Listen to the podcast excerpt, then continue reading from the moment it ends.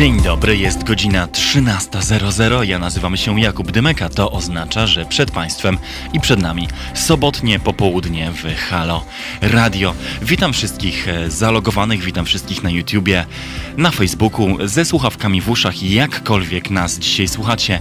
Zostańcie z nami przynajmniej do godziny 15, bo mamy przed sobą bardzo ciekawy program. Halo Radio.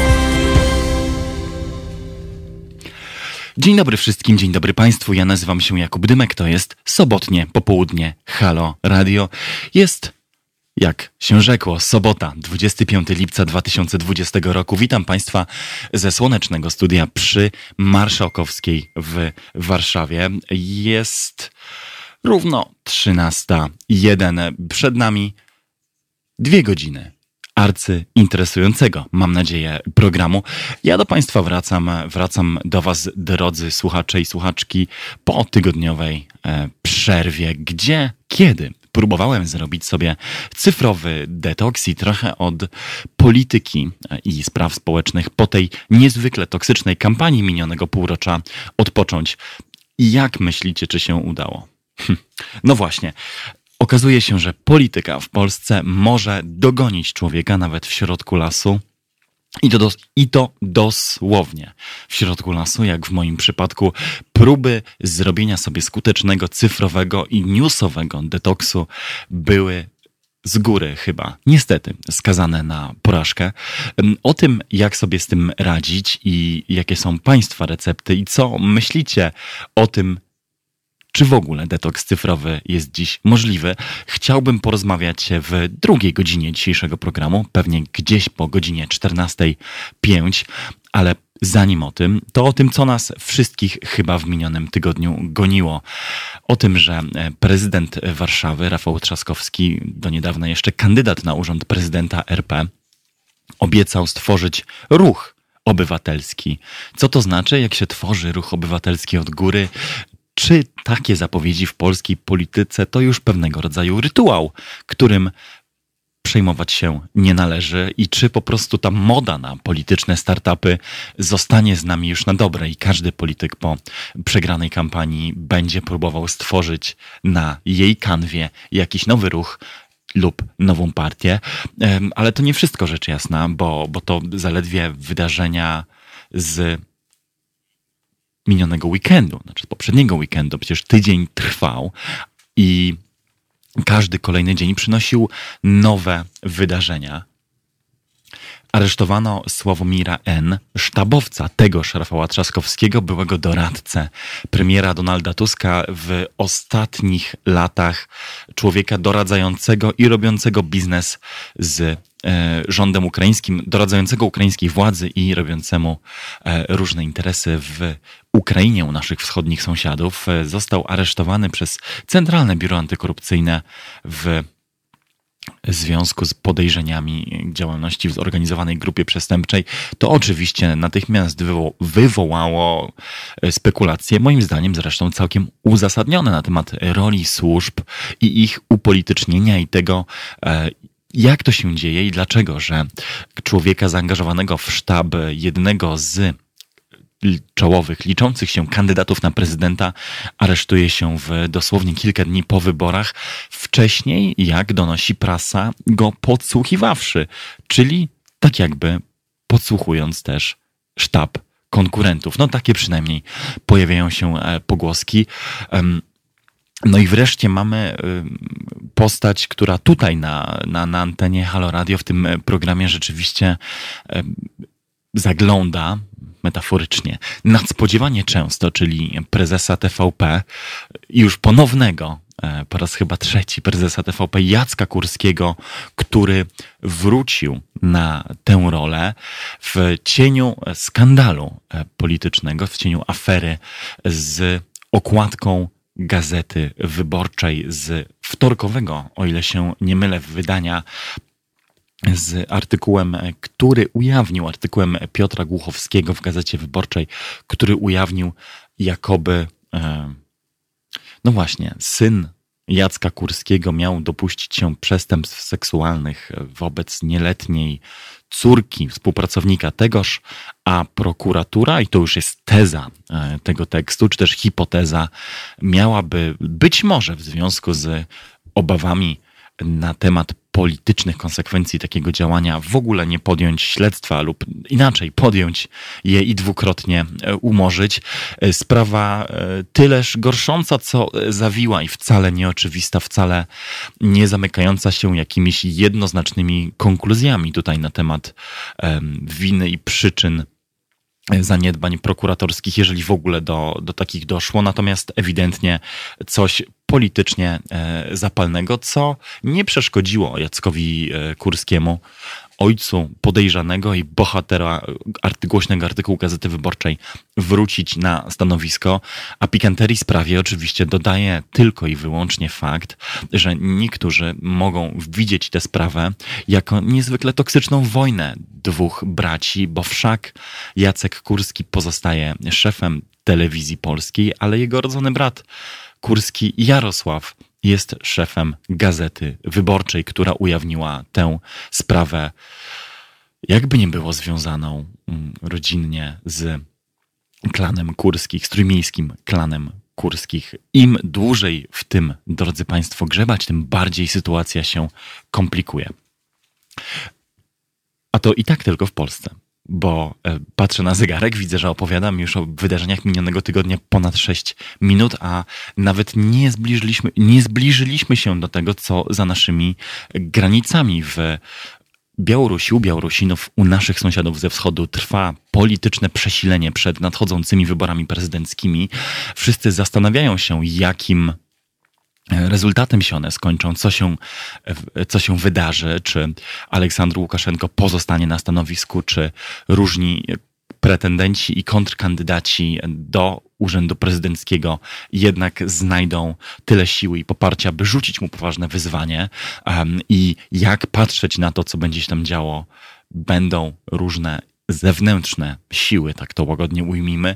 Nie mówiąc już w ogóle, drodzy Państwo, o tym, że e, absolutny polityczny meltdown dzieje się w Stanach Zjednoczonych, gdzie kolejny tydzień protestów e, spod znaku Black Lives Matter i pacyfikowania tychże protestów przez coraz to bardziej uzbrojoną i policję, e, po, coraz to bardziej uzbrojoną policję i siły federalne pokazuje nam obraz absolutnego, przewlekłego kryzysu wewnętrznego, politycznego kryzysu w Stanach Zjednoczonych na kilka miesięcy przed wyborami, które mogą Ameryką wstrzymać wstrząsnąć, bo skończą tę niezpełną i obfitującą w bardzo dramatyczne wydarzenia e, i medialne skandale, kadencję Donalda Trumpa na stanowisku prezydenta Stanów Zjednoczonych. Ktokolwiek tych wyborów nie wygra, nie będzie to chyba spokojny i łatwy proces przekazania władzy, tej tranzycji w Białym domu.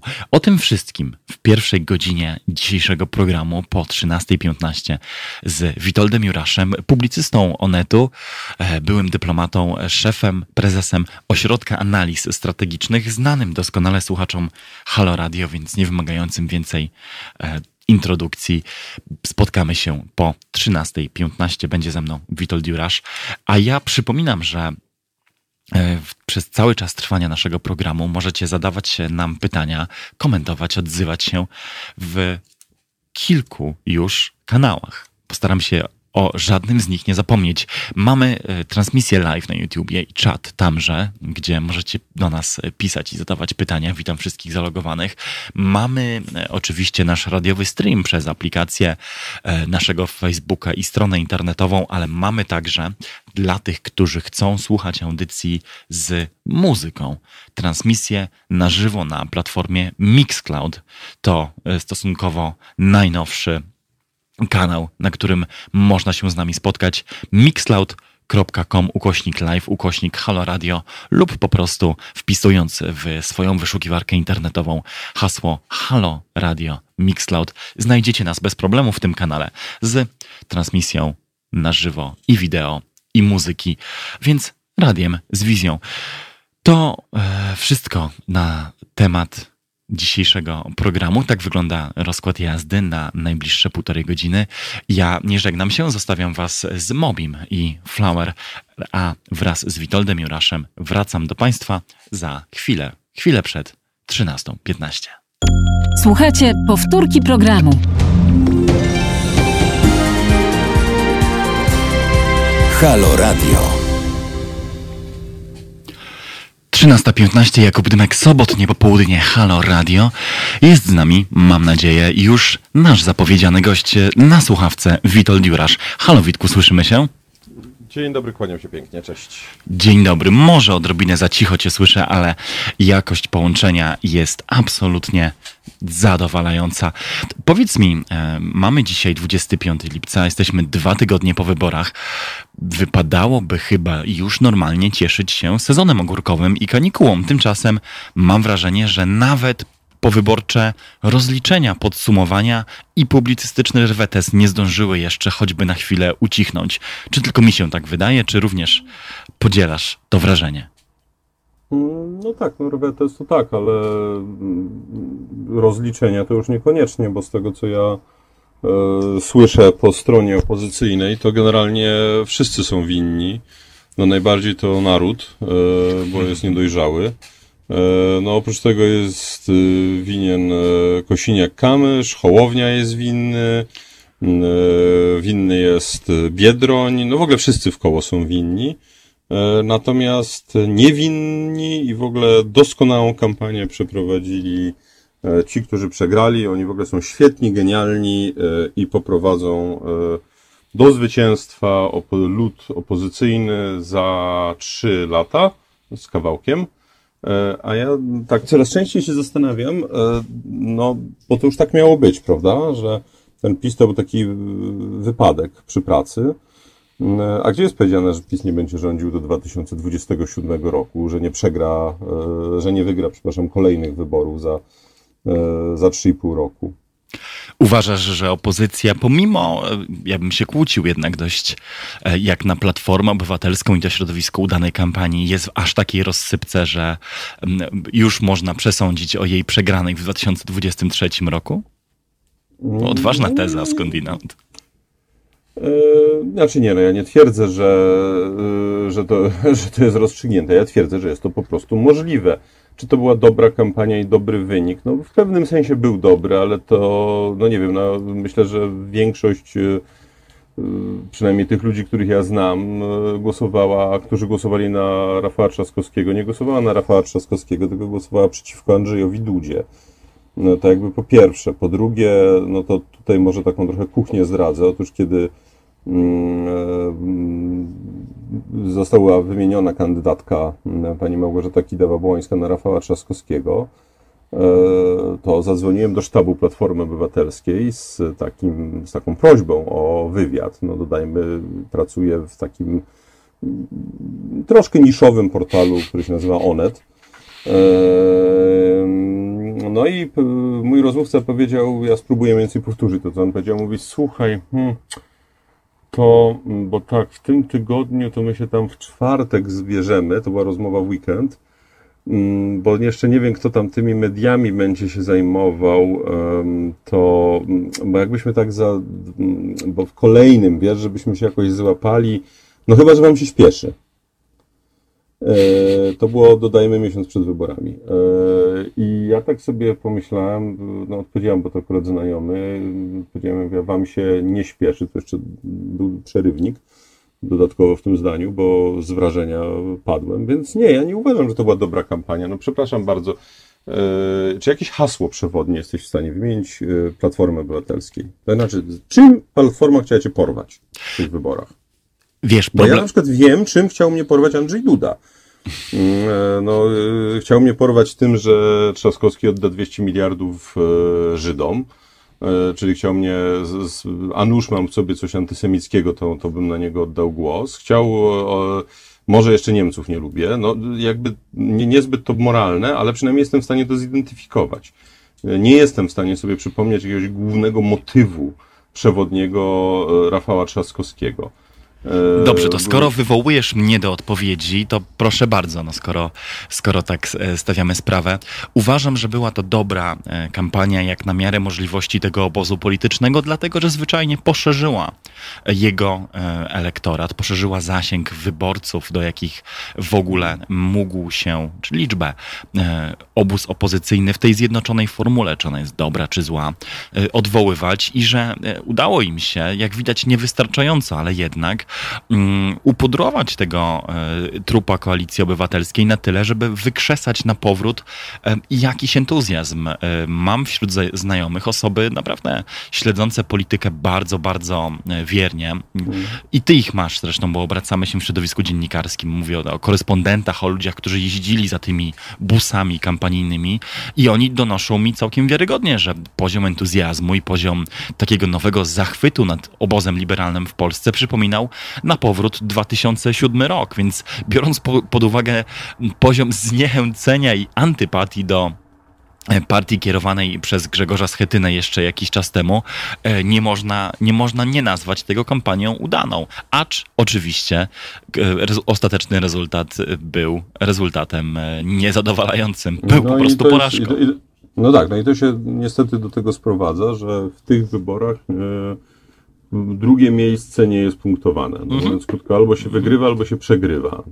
E, To jest kolejna kampania, druga prezydencka, e, przegrana przez opozycję. Opozycja przegrała również dwa razy z rzędu wybory parlamentarne. E, No, przepraszam, ale czy, czy ty jako człowiek o poglądach, jak rozumiem, niekoniecznie bliskich PiSowi, czujesz się dobrze reprezentowany przez polityków, którzy zapewniają ci rządy PiSu? No, ja się na przykład dobrze nie czuję reprezentowany. Na pewno to jest... Ale może inaczej, przepraszam. Proszę. Klasyką kampanii wyborczej jest to, że identyfikujemy grupy interesów, e, grupy ludzi, którzy mają jakiegoś rodzaju e, agendę, których coś interesuje. Czyli nie wiem, no znajdujemy na przykład właścicieli klasycznych samochodów, to bliski mi temat, którzy się boją, że im e, się zakaże jeżdżenia tymi samochodami, bo się wprowadzi tam normę Euro 5000, prawda? No to mówimy, udzielamy wywiadu y, czasopismu, które się zajmuje tą grupą, klasycznymi samochodami się zajmuje, przepraszam, i mówimy, jak najbardziej jesteśmy za ekologią, ale jeżeli ktoś ma ładnie wyszykowanego, nie wiem, Poloneza albo dużego Fiata, to z całą pewnością będzie mógł nim jeździć. Znajdujemy na przykład, e, nie wiem, e, grupę, to będzie pewnie nieduża grupa, ale jak się zliczy takich ludzi, którzy, nie wiem, prowadzą jakieś małe radia, e, i z tym są związane koszty, no to na przykład mówimy, przyjmiemy jakieś rozwiązanie podatkowe, które pozwoli tego rodzaju inicjatywom lepiej finansowo funkcjonować. No i w ten sposób e, zdobywamy pracowników Halo Radio na przykład, prawda? Plus jeszcze tam, nie wiem, e, w- innych miastach przecież też są tego rodzaju nieduże, no bo nie jesteście Radiem Z rozgłośnie, prawda? E, No i myślę, że gdybyśmy usiedli we dwóch, to bylibyśmy w stanie zidentyfikować w ciągu godziny. Myślę, że tak do 50 to byśmy doliczyli tego rodzaju grup interesów. Do każdej idzie pewien przekaz, prawda? E, No ja nie widziałem czegoś takiego w tej kampanii. U Andrzeja Dudy coś takiego widziałem. To, że mi się, mi się to nie podobało, to jest zupełnie inna sprawa, ale to było. Witku, y, mamy telefon od słuchaczki, więc na sekundę y, ci przerwę. To nawet nie tyle przerwę, co zawieszę naszą rozmowę i y, oddam głos y, naszej słuchaczce, która zadzwoniła z pytaniem. Dzień dobry, Agnieszka z Warszawy. Dzień dobry. E, To nie jest pytanie, to jest właściwie wypowiedź nawiązująca do tego, o czym panowie rozmawiacie. Ja chciałam zaprotestować przeciwko opinii, e, że e, kampania stworzyła, że Platforma stworzyła kampanię, która przyciągnęła do pana Trzaskowskiego zwolenników. E, Bo to nieprawda. Tak samo jak nieprawdą jest, e, że świetna kampania pozwoliła panu Trzaskowskiemu wygrać w wyborach na prezydenta Warszawy. Sama na niego głosowałam i głosowałam tylko dlatego, e, że był jedyną alternatywą wobec PiSu. I na Trzaskowskiego zagłosowali nie dla haseł, które powiedzmy sobie były oczywiste, nic odkrywczego i były słabe. Nie dlatego, że wydaje się sympatyczną osobą, ale dlatego, że nie chciałam Dudy. I wiele osób e, zagłosowało tylko dlatego. I nie rozumiem, z jakiego powodu e, Platforma jest przekonana o swoim geniuszu. Trzaskowski został wystawiony z tego powodu, że e, Kidawa Błońska przypadła. Ja przepraszam za mój trzęsący się głos, ale jestem w trakcie marszu, więc trochę duży wysiłek. W związku z czym bardzo proszę, żebyście Państwo przynajmniej nie powielali tych, um, tych głupot, które charyzmatyczny Borys Budka i cała ta ekipa platformerska e, głosi, e, bo, bo to nie tak i może ktokolwiek tam przejrzy na oczy i zobaczy, jaka jest przyczyna takiego wyniku e, i tyle. I może jakaś refleksja tam nastąpi, choć, choć na to chyba nie ma zbyt wielu szans, bo Platformie moim zdaniem jest doskonale tu, gdzie jest. Zero odpowiedzialności, mm, a dotacje nadal są. Pozdrawiam serdecznie panów, świetnie się słucha e, rozmówcy, e, również pozdrawiam słuchaczy. Do widzenia. Dziękujemy Pani Agnieszko. Ja absolutnie, absolutnie nie podejmuję polemiki z tym, co Pani powiedziała, natomiast jedno słowo wyjaśnienia ode mnie jest takie i chyba teraz um, jestem skazany na powtarzanie tego, skoro sam popełniłem ten błąd. Ja powiedziałem, że była to kampania dobra w wyłącznie liczbowych kategoriach dla e, Platformy i tego ch chyba będę bronił, bo, bo, bo liczby nie kłamią. Udało im się e, przeskoczyć ich własne wyniki, ich własny pewien próg poparcia, e, który, który mieli wcześniej. Natomiast... Natomiast mhm. co do reszty, tak, ale oddaję głos, bo Witek na pewno będzie miał, na pewno będzie miał kilka uwag um, mojemu gościowi, Witold Dziurasz, z powrotem. Znaczy, ja się zgadzam z Tobą, że ten wynik e, nie był zły. On był dużo lepszy niż ten, którego się spodziewano. Ja zresztą e, uważam, że należy z szacunkiem podejść do, do Rafała Trzaskowskiego, któremu się chciało chcieć, co go troszkę odróżnia od e, bardzo wielu innych polityków Platformy Obywatelskiej, której mam wrażenie, że się nie chce chcieć. E, ale mm, ty użyłeś takiego wyrażenia, że oni mm, przeskoczyli, e, chyba tak powiedziałeś, takiego słowa chyba użyłeś, przeskoczyli swoje oczekiwania. No, w, w, wydaje mi się, że w polityce trzeba również e, wyjść poza, przeskoczyć swoje uprzedzenia. Ja podam przykład, nieprzypadkowo ten konkretny. No mianowicie w momencie, w którym pan prezydent Andrzej Duda E, ułaskawił Jana Śpiewaka, który w mojej opinii e, ma skłonność do mówienia czasami e, za dużo, ale który generalnie był po dobrej stronie mocy, a nie po złej stronie mocy w warszawskiej aferze reprywatyzacyjnej. To należało powiedzieć, panie prezydencie, bardzo dziękujemy za to ułaskawienie, to świetny ruch, pozostajemy krytyczni wobec zbyt luźnego języka pana śpiewaka, ale doceniamy jego działania. E, I tu nie chodzi o śpiewaka. Przepraszam za potoczność, pal licho śpiewak.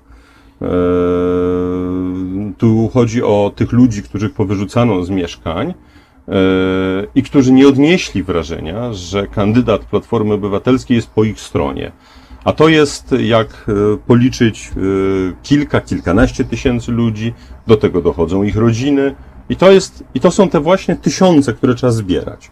No przepraszam, E, ale reakcja e, liberalnych elit e, na ułaskawienie Jana Śpiewaka była taka, że można było odnieść wrażenie, że po prostu no, najchętniej by wsadzono go do więzienia, bo tam mu się należy. Ja podkreślam, ja nie jestem człowiekiem, który uważa, że on jest bez winy, że on nie przesadza, że on się nie zapędza. Okej, okay, to wszystko jest, to, tylko to jest drugorzędne w stosunku do samej istoty sprawy, a istotą sprawy jest warszawska afera reprywatyzacyjna.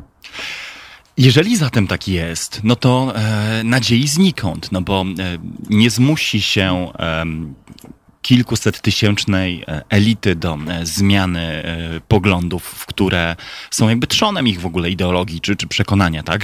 Przekonania, że 30-lecie trzeci RP było złotym okresem, że właściwie cały bilans Polski jest pozytywny, a kto ją krytykuje, ten zdrajca. No jeżeli są tak to tak głęboko wyznawane poglądy i tak rdzenne dla, dla ich tożsamości, tych tożsamości, no, tych, tych kilkuset tysięcy ludzi, którzy jakoś skłaniają, składają się na tę opiniotwórczą kastę, klasę, grupę ludzi. I tym bardziej nie zmieni się w jeden dzień poglądów całego aparatu partyjnego najbardziej liczącej się w Polsce partii, bo te dwa właśnie obozy są w takiej symbiozie, zauważ, że jeden trochę mówi to, co wydaje mu się, że oczekuje po nim drugi, to jeszcze bardzo długo będziemy tkwili w, w ramionach Prawa i Sprawiedliwości, bo, bo Prawo i Sprawiedliwość po prostu inaczej odczytuje emocje społeczne w Polsce, być może lepiej po prostu je odczytuje i nie ma tego rodzaju etosowych hamulców, które by powstrzymywały ich przed powiedzeniem czegoś, co byłoby niezgodne z ideologią, czy, czy poglądami, czy oczekiwaniami ich własnego e, elitarnego zaplecza. No tylko, że ja tak się składa, że też uważam, że 30-lecie Polski po 89 to generalnie ma e, absolutnie mm, pozytywny bilans. Ja nie należę do tych, którzy prawda, uważają, wtedy byłbym w PiSie, e, że byłbym sympatykiem PiSu. Ja uważam, że bardzo dużo nam się udało, no tylko, że mm, no, no co z tego, tak? To znaczy, wiele się udało, ale też, wie, ale też były niedociągnięcia i trzeba mówić o tych niedociągnięciach. No, ja w ogóle mam, mam, znaczy jeszcze tylko słowo polemiki, bo ty powiedziałeś coś takiego, że to kilkaset tysięcy ludzi. Ja prawdę powiedziawszy nie mam wrażenia, że kilkaset tysięcy ludzi kształtuje opinię publiczną e, i kurs polityczny, czy kurs programowy e, dzisiejszej opozycji, bo mam wrażenie, że to się dzieje w obrębie nie wiem, 100-200 osób, jak chodzi o samą strukturę, jak chodzi o tych takich fanów, czy też y, w znacznym stopniu również psychofanów, e, to pewnie to będzie jakaś tam grupa Twitterowiczów, ale tak naprawdę to jest, nie wiem, kilkadziesiąt, kilka, no może kilkaset osób, które, które y, są bardzo się uległy wzmożeniu emocjonalnemu i zanim się przeczyta ich kolejny tekst, to wiadomo, co napiszą. E, ja bym bardzo chciał, żeby kilkaset tysięcy osób brało po stronie liberalnej e, udział w polityce. E, ale przecież są rozwiązania. No można spojrzeć na Węgry. No w jaki sposób, no nie wiem, na przykład węgierska opozycja odzyskała Budapeszt. Jednocząc się. No, no, no, Polska, no, co z kolei w Polsce, gdy się sposób, dzieje, to jest krytykowane. No tak, ale sposób jednoczenia się też do, do, dodajmy jaki był. Mianowicie, no po prostu to ludzie wybrali, kto będzie tym kandydatem opozycji, a nie aparat partyjny. No więc to troszeczkę in, inne. No u nas jednoczenie się polega mniej więcej na tym, że e, ruki po szwam, prawda? No ja wrócę tutaj do moich ulubionych redaktorów tygodnika Polityka, dodajmy szacownych redaktorów E, szacownego tygodnika, ale redaktorów, którzy niestety napisali jeden z najbardziej zmanipulowanych i nieuczciwych tekstów e, w ciągu ostatnich lat, czyli tekstu, który e, stworzył pojęcie symetrystów. E, no ja na przykład podobno by, jestem symetrystą i ten symetryzm polega na tym, że ja na przykład uważam... To dodajmy, że chodzi o, e, jak rozumiem, e, Mariusza Janickiego i Wiesława Władykę. Władykę, tak, czołowych się, publicystów tak. politycznych tygodnika Polityka. Tak, no zresztą je, pan redaktor Janicki kilka miesięcy temu w radiu TOK FM Expressis Verbis powiedział, że pojęcie symetryzmu miało spowodować, że będzie karna armia po stronie opozycji. E, no ale ja się nie piszę do karnej armii na przykład, w której e, jakiś samozwańczy ktoś będzie mną rządził, dlatego że on się czuje, że jest w prawie mną rządzić. No sorry, ale nie. E, to znaczy Front Jedności Narodu to niech sobie istnieje po jednej ze stron sporu politycznego, jak ma istnieć po drugiej stronie sporu politycznego, to ja to ja, że tak powiem, jestem dezerterem z tej, z tej wojny, bo ja nie po to protestuję przeciwko autorytaryzmowi po stronie PiSu, żebym dla odmiany miał e, akceptować e, quasi-autorytaryzm po, po stronie przeciwnej. Na czym ten e, symetryzm miał polegać? No mianowicie panowie stwierdzili, że publicyści tacy, no nie wiem, jak Grzegorz Sroczyński, jak Karolina Wigura, ale też no, ja tam jestem mniej znany od tych wielce zacnych postaci, ale czasami bywałem też wymieniany, że my stawiamy znak równości między PiSem a Platformą. Problem polega na tym, że to była manipulacja, dlatego że nigdy Grzegorz Struczyński nie powiedział, że PiS i PO to jest jedno i to samo. On jedynie twierdził, że zamach na, na rosnący autorytaryzm, tak to ujmijmy, PiSu, nie oznacza, że nie wolno mówić o niedociągnięciach Platformy Obywatelskiej. No więc przepraszam, jeżeli ja na przykład twierdzę, że to fajnie, że PiSowi udało się ograniczyć oszustwa na wacie, na paliwach, bo to mu się udało. E, a równocześnie stwierdzam, że PiS e, dokonał zamachu na Trybunał Konstytucyjny, no to ja nie, nie stawiam równości pomiędzy tymi dwoma rzeczami. No to jest tak jakbym poszedł do zoo i stwierdził, że żyrafa ma długą szyję, a hipopotam ma dużego brzucha, e, a pan Władyka i pan Janicki powiedzieli, Jurasz powiedział, że hipopotam i żyrafa to jest jedno i to samo. No, przepraszam, to jest absurd. Po prostu.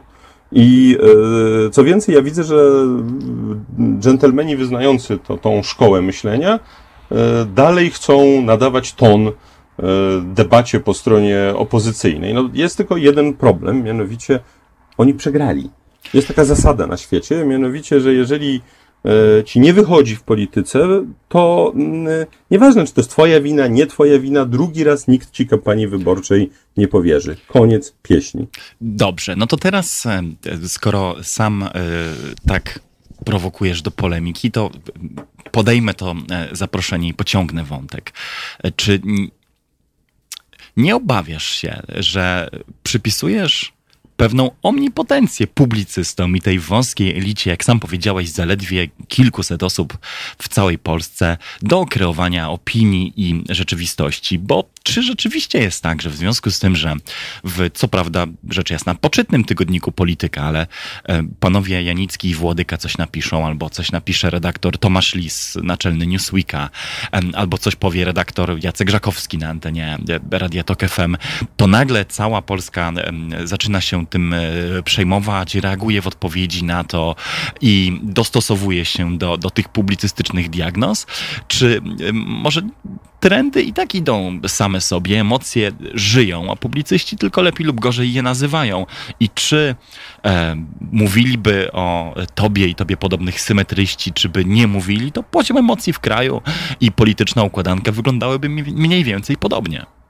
Znaczy, to oczywiście niezależnie od tego, czy ten artykuł by się pojawił, czy by się nie pojawił, to PiS y, nadal by twierdził, że Trzaskowski chce oddać Żydom 200 miliardów, cytat, prawda?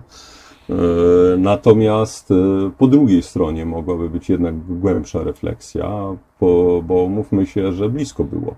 Znaczy, naprawdę niewiele trzeba było y, głosów więcej, żeby ten wynik wyborów był zupełnie inny. No, ale nie był niestety. Mówię niestety, dlatego że e, no, rządy PiSu oceniam krytycznie.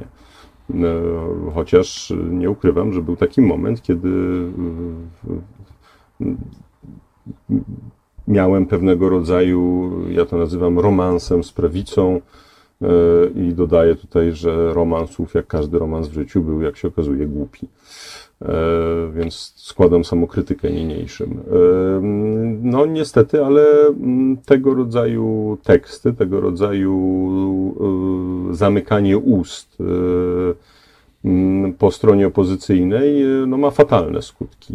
Ja nie tak dawno spotkałem się z pewnym bardzo znanym, to była prywatna rozmowa, więc nie wymieniam nazwiska, no w każdym razie już dziś nie, nie młodym działaczem opozycji demokratycznej, w PRL-u, który usłyszawszy to, co ja mówię i piszę, powiedział, czy ty się nie obawiasz, że ty nigdy nie zostaniesz przyjęty na salony? E, no ja przepraszam, co to jest za język? Ja już pomijam to, że mm, ja na to odpowiedziałem, że no tak się składa, że mm, ja jestem od przyjmowania, nie od bycia przyjmowanym, e, bo denerwuje mnie te, te, te, tego rodzaju język w ogóle po prostu. E, no ale koniec końców e, kręcimy się trochę w kółko, e, a, a jest jeden element, który decyduje o tym, kto miał rację. I tym elementem jest wynik wyborów.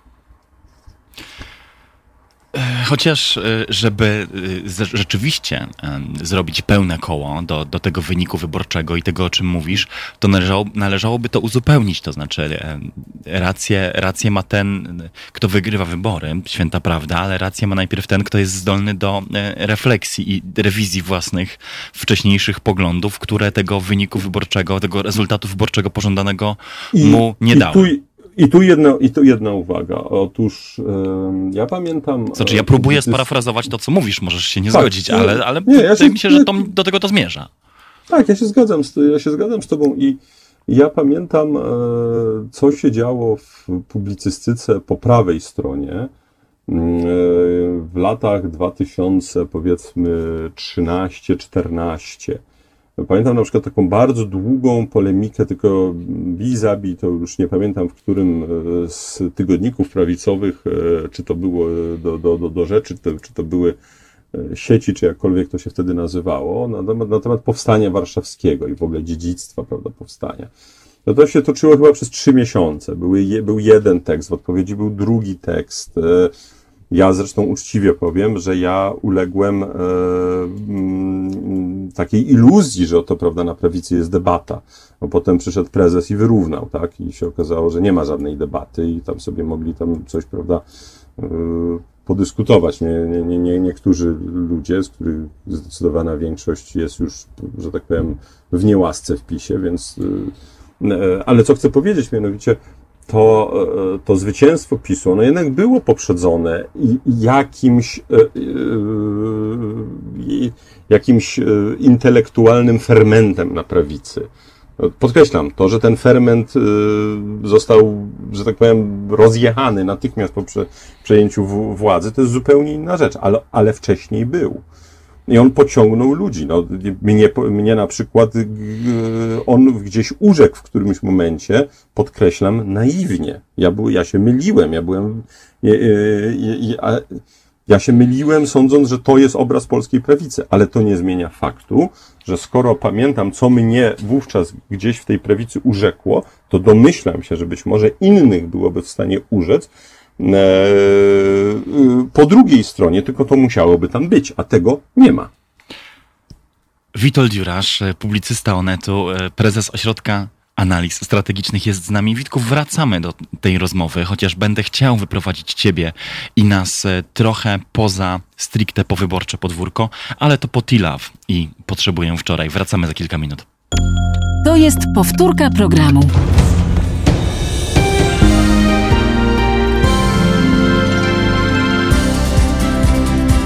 Halo Radio. Pierwsze radio z wizją.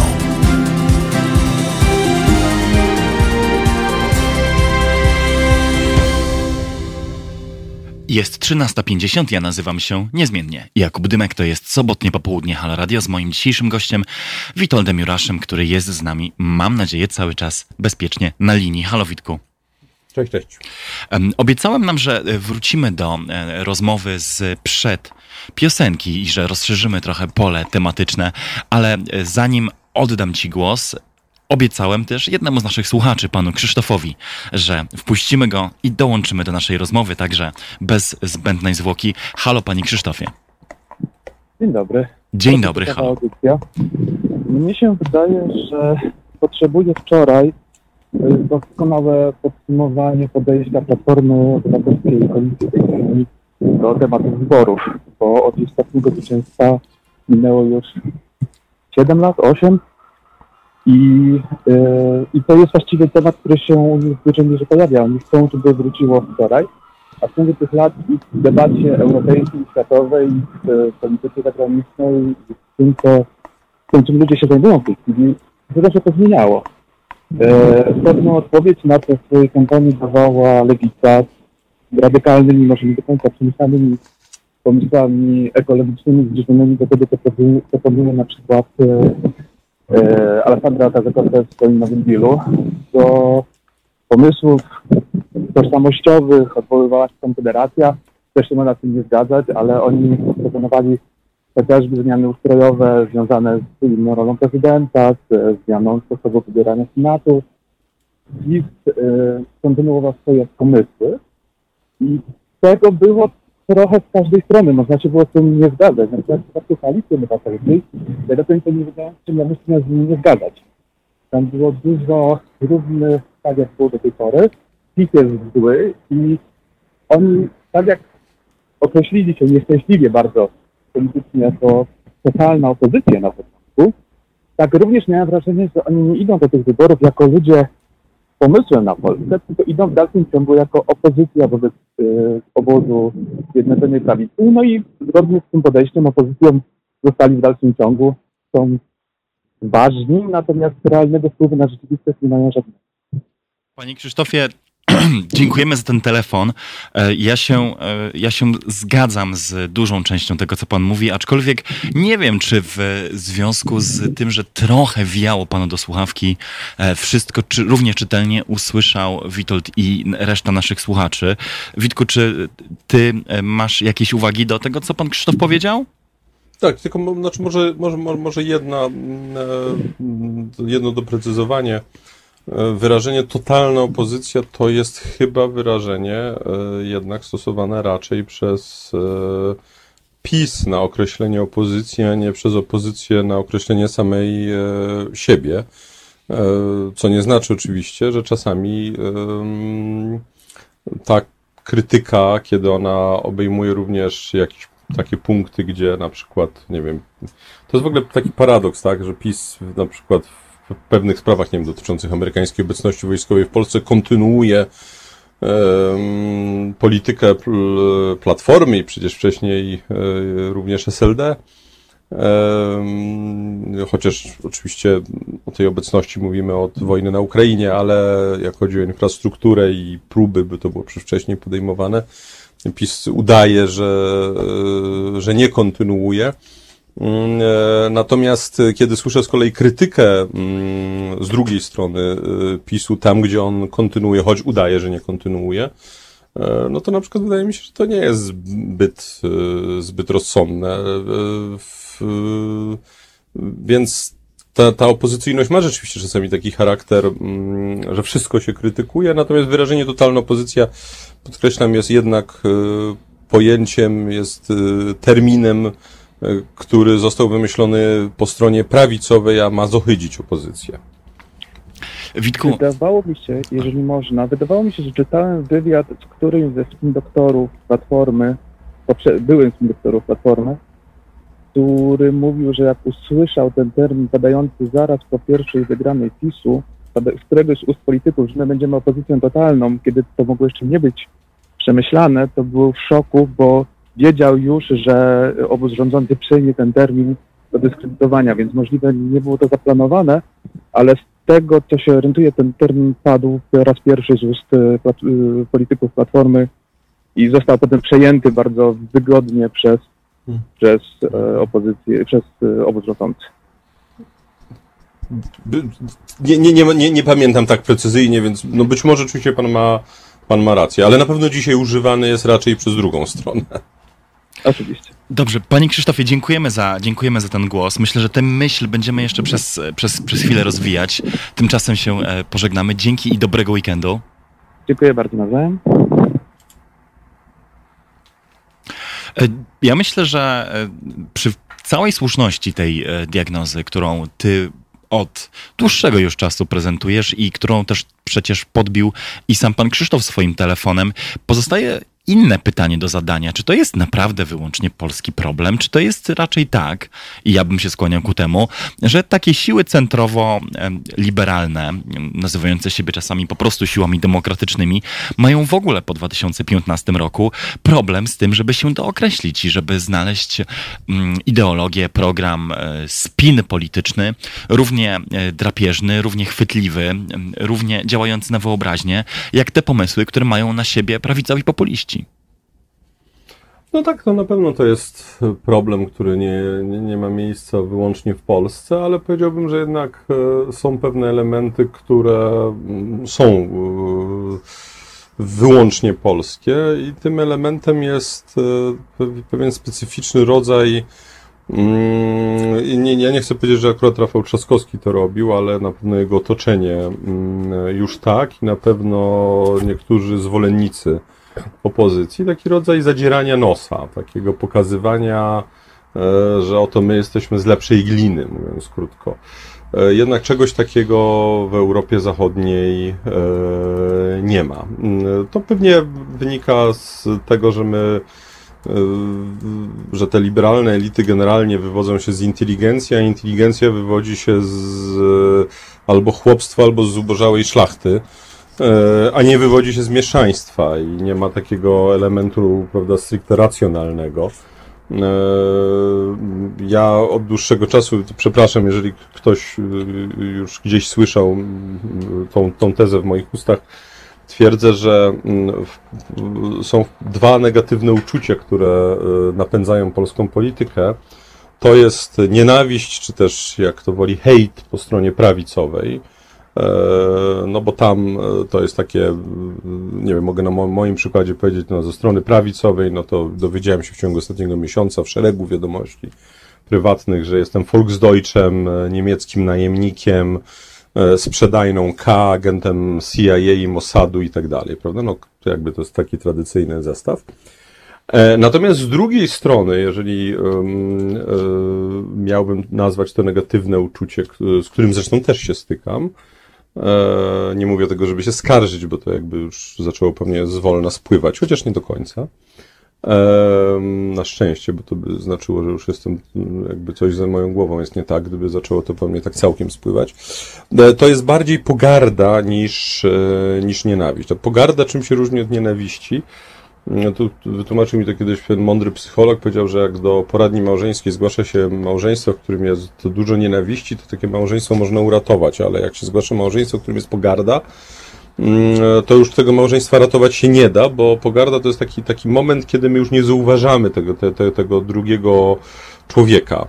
E, on jest po prostu czymś gorszym, czym niż, czymś niższym od nas. I pogarda zostawia też dużo trwalsze ślady w psychice. E, I dlatego też elektorat prawicowy jest tą pogardą, którą odczuwa ze strony liberalnych elit, e, dużo bardziej, ta, ta pogarda dużo silniej go wiąże z pisem, niż ta nienawiść, e, z której z kolei doświadczają ze strony ludzi prawicy, ludzie o centrowi poglądach liberalnych, dużo silniej, e, dużo słabiej ona ich wiąże z kolei z, z odpowiednio, nie wiem, platformą, czy lewicą, czy kimkolwiek innym, bo, bo, bo nienawiść jest takim trochę prostym uczuciem, to jest taka, no, to jest takie uczucie, w którym e, można e, sobie rzucić kilka ostrych słów i później, przepraszam za potoczność, przybić piątkę. Pogarda jest czymś takim nad czym się nie da przejść do porządku e, dziennego. I ja mam wrażenie, że to jest w ogóle też pewien problem, e, że ten elektorat mm, pisowski, on został e, przez właśnie to, czego doświadcza, bardzo skutecznie przyspawany do PiSu. I, I znowu, tego... i hmm? znowu muszę, muszę tutaj podrążyć. Czy to nie jest tak, że utożsamiasz deklaracje i um, tezy prawicowych publicystów z emocjami 10 milionów Polaków, którzy zagłosowali nie, na Andrzeja te, nie, nie, bo to jest moja oryginalna teza. Ale to oni właśnie mówią najwięcej widzisz, to oni najwięcej mówią o tym, jakiej pogardy doświadczają z, ze strony salonu, o tym, jak są strasznie e, glanowani i, i się na nich patrzy z góry, co skądinąd nie twierdzę, że nigdy nie ma miejsca, ale czy ktoś, kto e, głosuje na, na Andrzeja Dudę na polskiej prowincji, m, musi zawsze i nieodmiennie myśleć e, o tym, jak jest postrzegany przez tak zwaną Warszawkę, czy czasami po prostu woli tego Andrzeja Dudę i co mu mówi salon lub czego nie mówi, jest tutaj absolutnie drugorzędne. Na poziomie takiej świadomości, znaczy tak, owszem, prawica od dawna mówi, jaka to ona jest pokrzywdzona, najbardziej zresztą krzyczą o, o tym, jak bardzo są pokrzywdzeni. Ci na prawicy, którzy wcale tak szczególnie pokrzywdzeni nigdy nie byli, natomiast... E, którzy mają dzisiaj dyrektorskie, dyrektorskie fotele w mediach publicznych i reklamy spółek Skarbu Państwa w swoich tygodnikach na przykład. Do, do, do, dokładnie, natomiast jednak, przepraszam, copyright do tego rozróżnienia nienawiści pogardy, to sobie pozwolę... Mm. E, że tak powiem, e, przypisać, bo, bo po prostu pamiętam jak e, robiłem wywiad z psychologiem Piotrem Fijewskim i właśnie na ten temat rozmawialiśmy I gdzieś wtedy zagrało mi to w głowie. Na poziomie świadomości to pewnie, to pewnie nie jest coś, co, o czym ludzie myślą głosując, ale wydaje mi się, że wybory w znacznym stopniu są jednak wyborami irracjonalnymi, wyborami takimi, w którym, no bo, no bo czy, czy, czy, czy jeżeli, nie wiem, swojskość, e, e, że ktoś jest taki swojski, bo Andrzej Duda jest taki, prawda, dla tego elektoratu, który go popiera oczywiście, e, swojski, to czy to jest kategoria racjonalna, czy to jest kategoria gdzieś na granicy czegoś pomiędzy takim, taką podświadomością i czymś irracjonalnym w ogóle. Wydaje mi się, że to drugie. Jest taki portal e, zajmujący się mediami w Polsce, wirtualne media. Otóż tam pojawił się tekst, e, nie pamiętam autora, przepraszam za to, który recenzował ten słynny filmik Rafała Trzaskowskiego, który on mówi tam, to, to jest, to, to, prawda, to jest moja szkoła, to jest moje podwórko i nagle jest ściana książek powiedziane, to są moje książki. On powiedział, że to e, autor tego tekstu napisał, że to był błąd, dlatego że w tym momencie powinny się pojawić książki dla dzieci. To znaczy, no, e, czyli innymi słowy, szukamy swojskości. No, pytanie, czy ludzie nie oddadzą głosu na Rafała Trzaskowskiego, bo stwierdzą, że jest y, oczytany? No pewnie na poziomie racjonalnym nie, ale mm, ale ja nie jestem do końca przekonany, czy, y, czy polityka w ogóle jest sztuką do końca racjonalną. E, zresztą y, ja mam taką e, zasadę, otóż ja się kilka razy w życiu pomyliłem w swoich prognozach i to zawsze było wtedy, w swoich prognozach dotyczących polskiej polityki, to zawsze było wtedy, kiedy za dużo myślałem. I wyszło mi coś jakieś takie bardzo mądre. E, e, nie wiem, ktoś mnie zainspirował, któryś z moich przyjaciół, jakąś, prawda, światłą myślą. I z tej światłej myśli wyszła jakaś inna myśl i wyszła jakaś analiza i jak, jakaś prognoza. Otóż zawsze, jak żeśmy za dużo myśleli, to zawsze żeśmy się pomylili. I ja nauczyłem się, że polska polityka jest naprawdę zbyt prymitywna, e, żeby ją, że tak powiem, usiłować E, brać na rozum, z czego wynika, że ja pewnie będę marnym politykiem, a pan redaktor Dymek już będzie w ogóle najgorszym, bo, bo pan jest mądrzejszy ode mnie, panie redaktorze. Czy mądrzejszy to nie wiem, no ja mam niestety na pewno tą tendencję do przemyśliwania wszystkiego i, prze i przeintelektualizowanych po prostu diagnoz rzeczywistości zamiast iść. To błąd. Zamiast to iść. a to wszystko jest bardzo proste. No. Czytaty to nie głosujemy.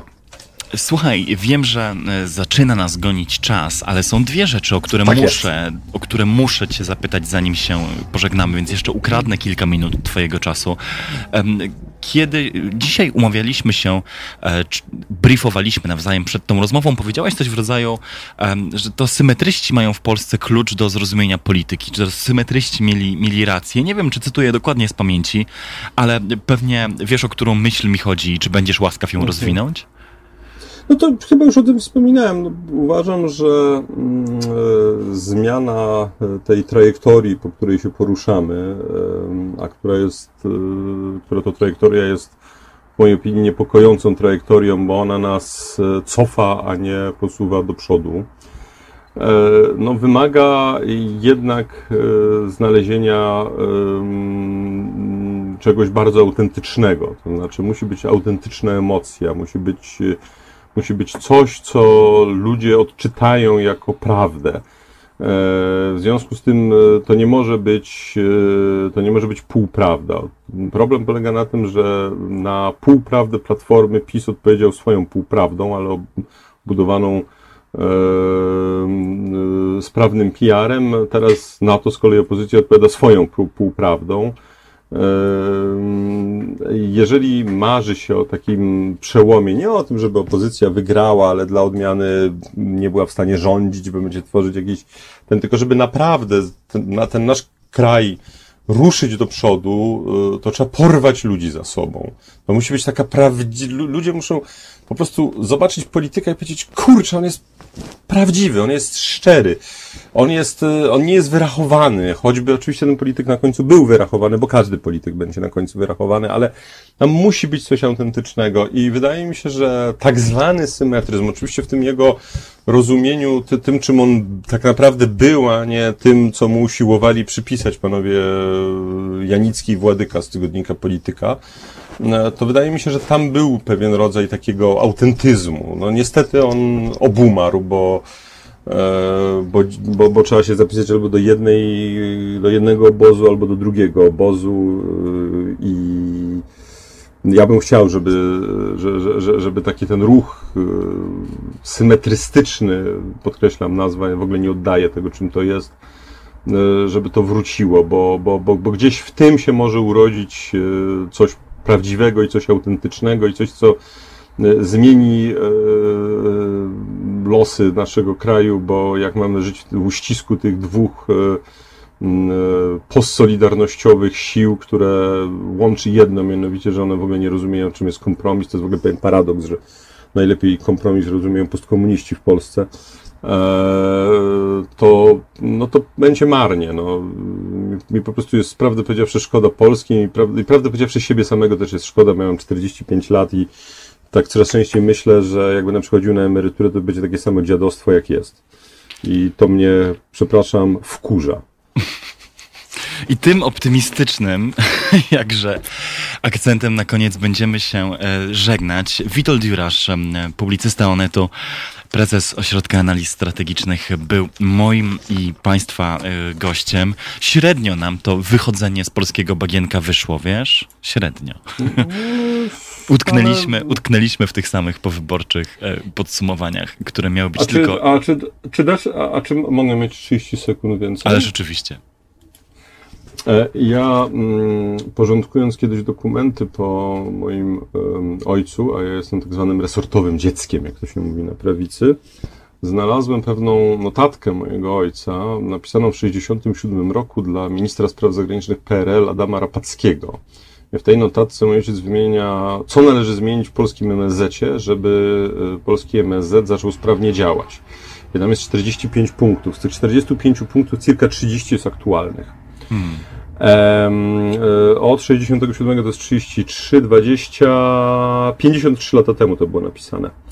E, I przez 53 lata e, nie udało się zmienić, po drodze się ustrój zmienił.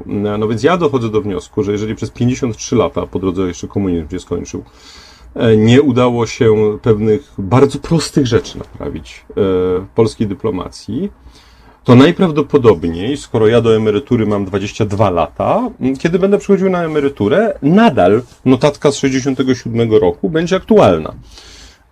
I dlatego ja się wypisałem z tej gry, tak? Dlatego ja na przykład y, w ogóle mnie jakby interesują inne rzeczy. E, bo po prostu to nie ma sensu. No i znowu wracamy do tego, że. E, do precha.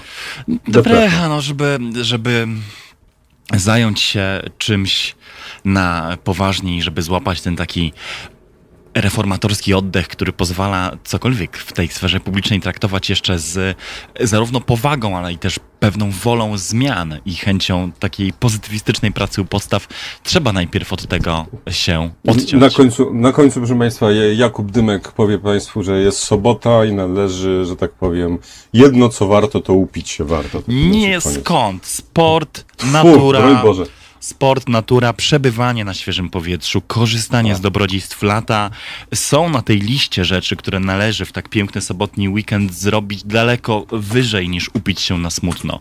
Uwierz mi ty i proszę uwierzcie mi państwo, że warto, bo inaczej ten atmosfera marazmu, zniechęcenia i odrzucenia, która nastała po wyborach, zostanie z nami dłużej. A teraz słuchaj, widzisz, ja z kolei urwę ci 30 sekund. Zauważyłeś po tych wyborach też falę takich publicznych deklaracji zniechęcenia, jak chociażby ta profesora Marka Migalskiego. Coś w tym jest, no, że ludzie mówią, że po tak toksycznej kampanii doprawdy trzeba sobie dać na chwilę, albo nawet i na dłużej, spokój, by nie zwariować.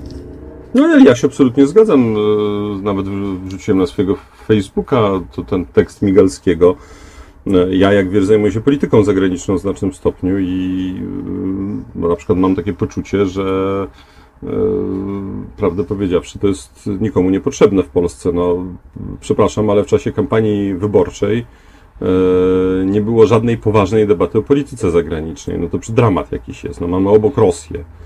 e, mamy obok jakąś wojnę się toczącą i to już okazuje, że to psa z kulową nogą nie obchodzi. No to, to, to, to, to przecież to, no, no nie wiem, no może, no, no ja, ja ja jestem, byłem dyplomatą, ja mógłbym to ująć bardzo ładne, eleganckie słowa i tak mm, zabrzmiało, że i tak jestem i w ogóle, w ogóle za, ale przeciw i no, ja naprawdę umiem w ten sposób.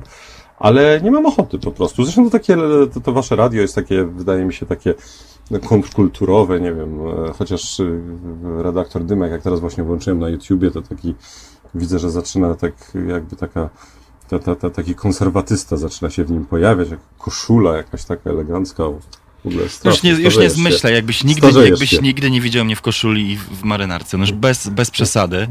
Poza tym nie mam krawata, to powiem tym z Państwa, którzy nas nie oglądają. Ale Dzięki dobrze, Bogu. e, e, Twoje zbaczanie na tematy modowe jest ewidentnym sygnałem tego, że Twój limit e, cierpliwości się ewidentnie wyczerpał. Drodzy Państwo, raz jeszcze, Witold Dziurasz, publicysta Onetu, prezes Ośrodka Dziękuję. Analiz Strategicznych był moim gościem. Dziękuję Ci Witku, dziękuję Państwu. My wracamy do rozmowy za kilka minut. Słuchajcie powtórki programu.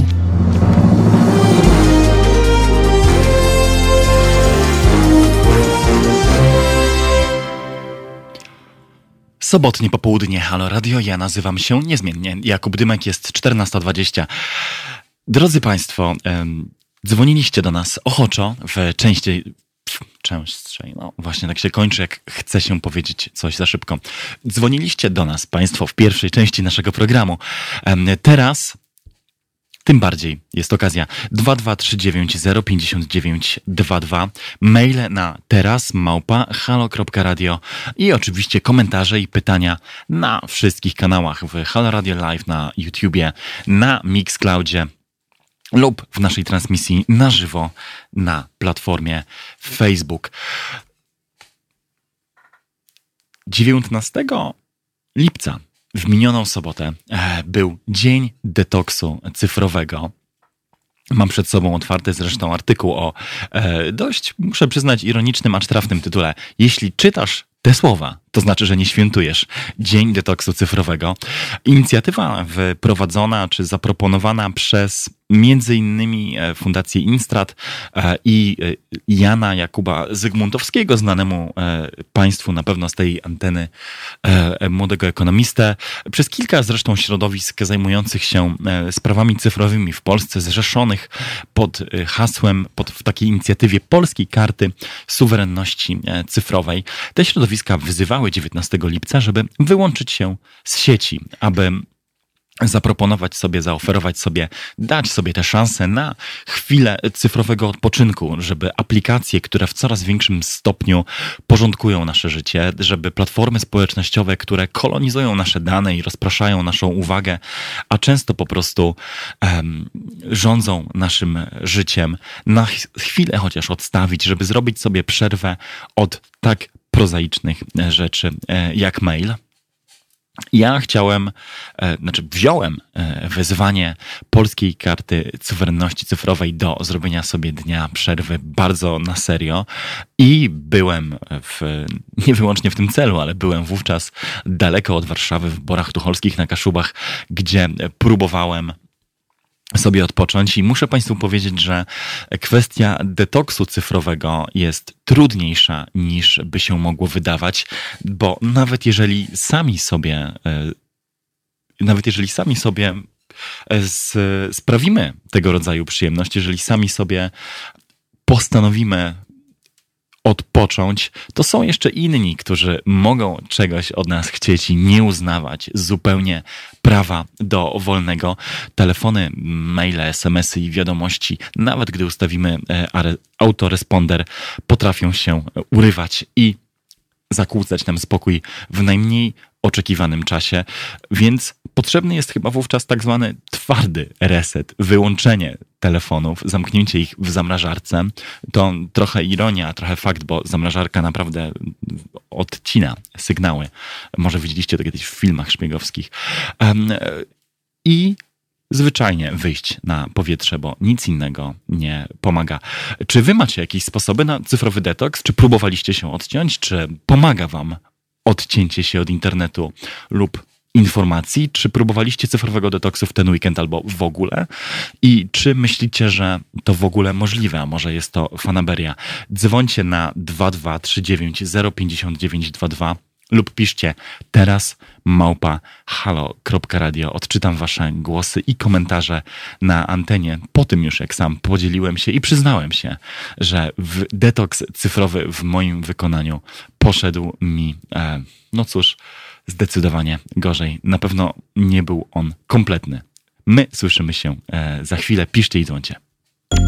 To jest powtórka programu. Halo Radio. Pierwsze radio z wizją.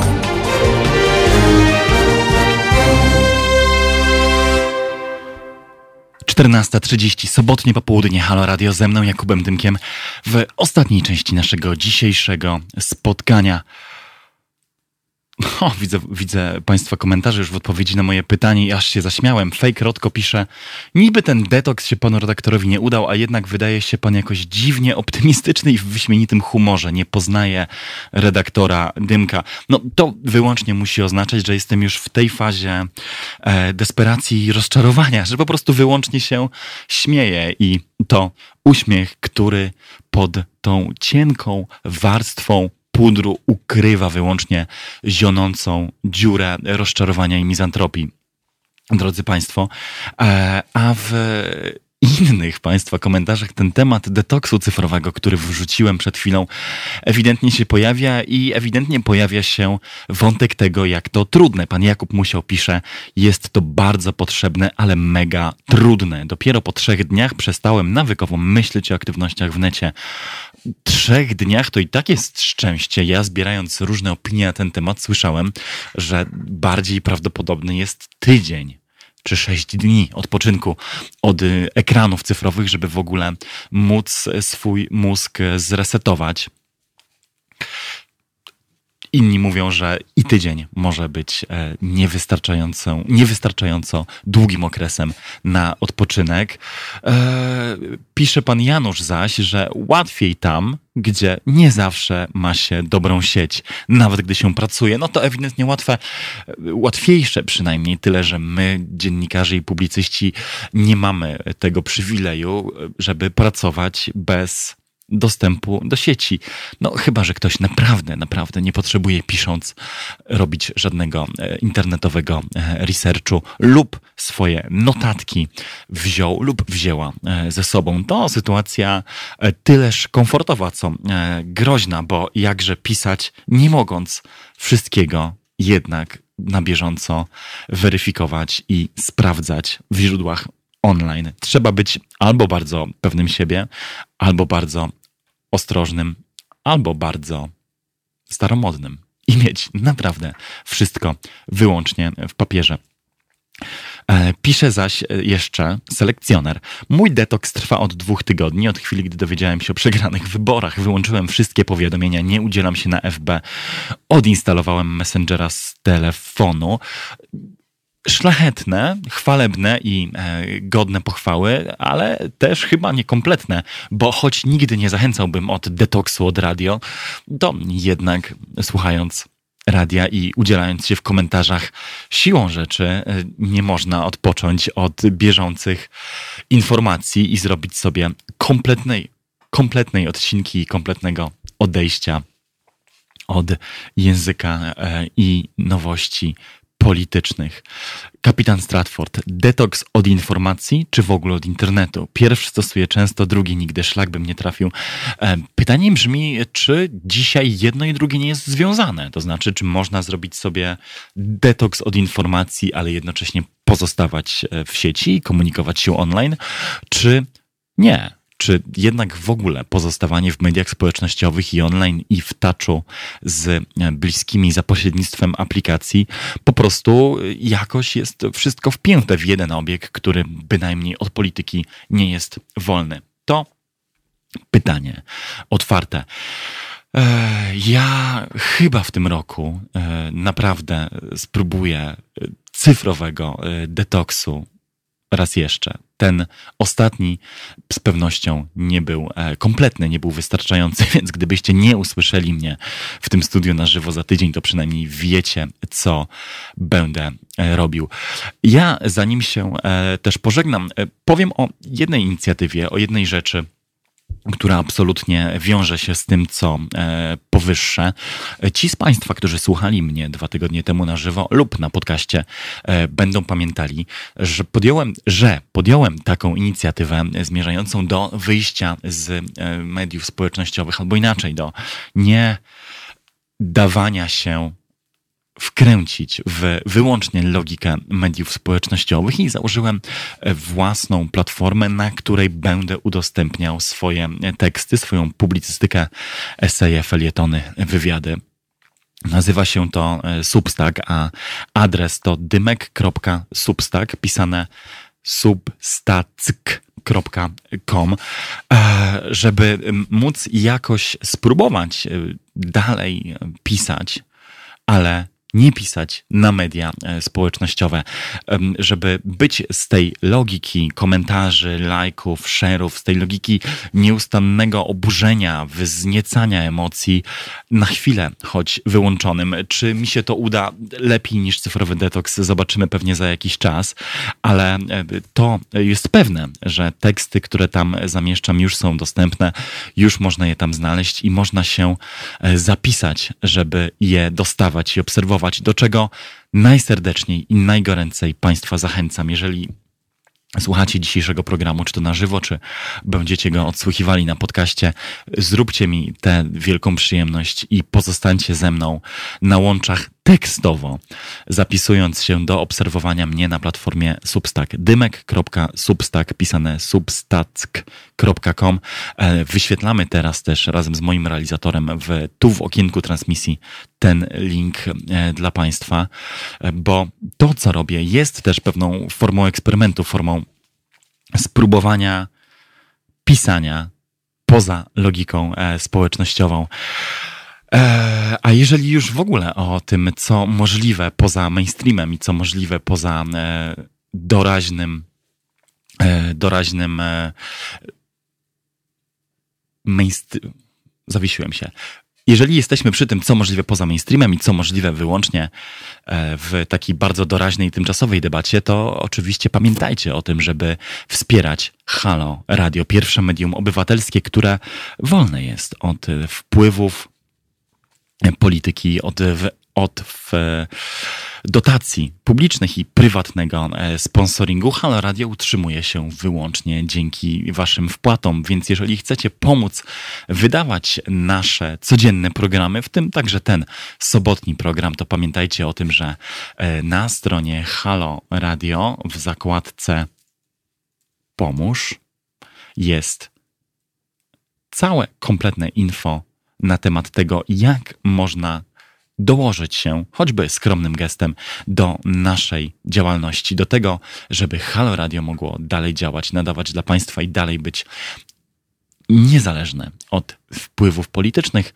publicznych dotacji i korporacyjnego sponsoringu. Halo Radio to medium utrzymujące się w całości z dobrowolnych wpłat i datków od słuchaczy. halo.radio ukośnik wspieraj. Tam znajdziecie informacje o tym, jak można wesprzeć działalność Halo Radio.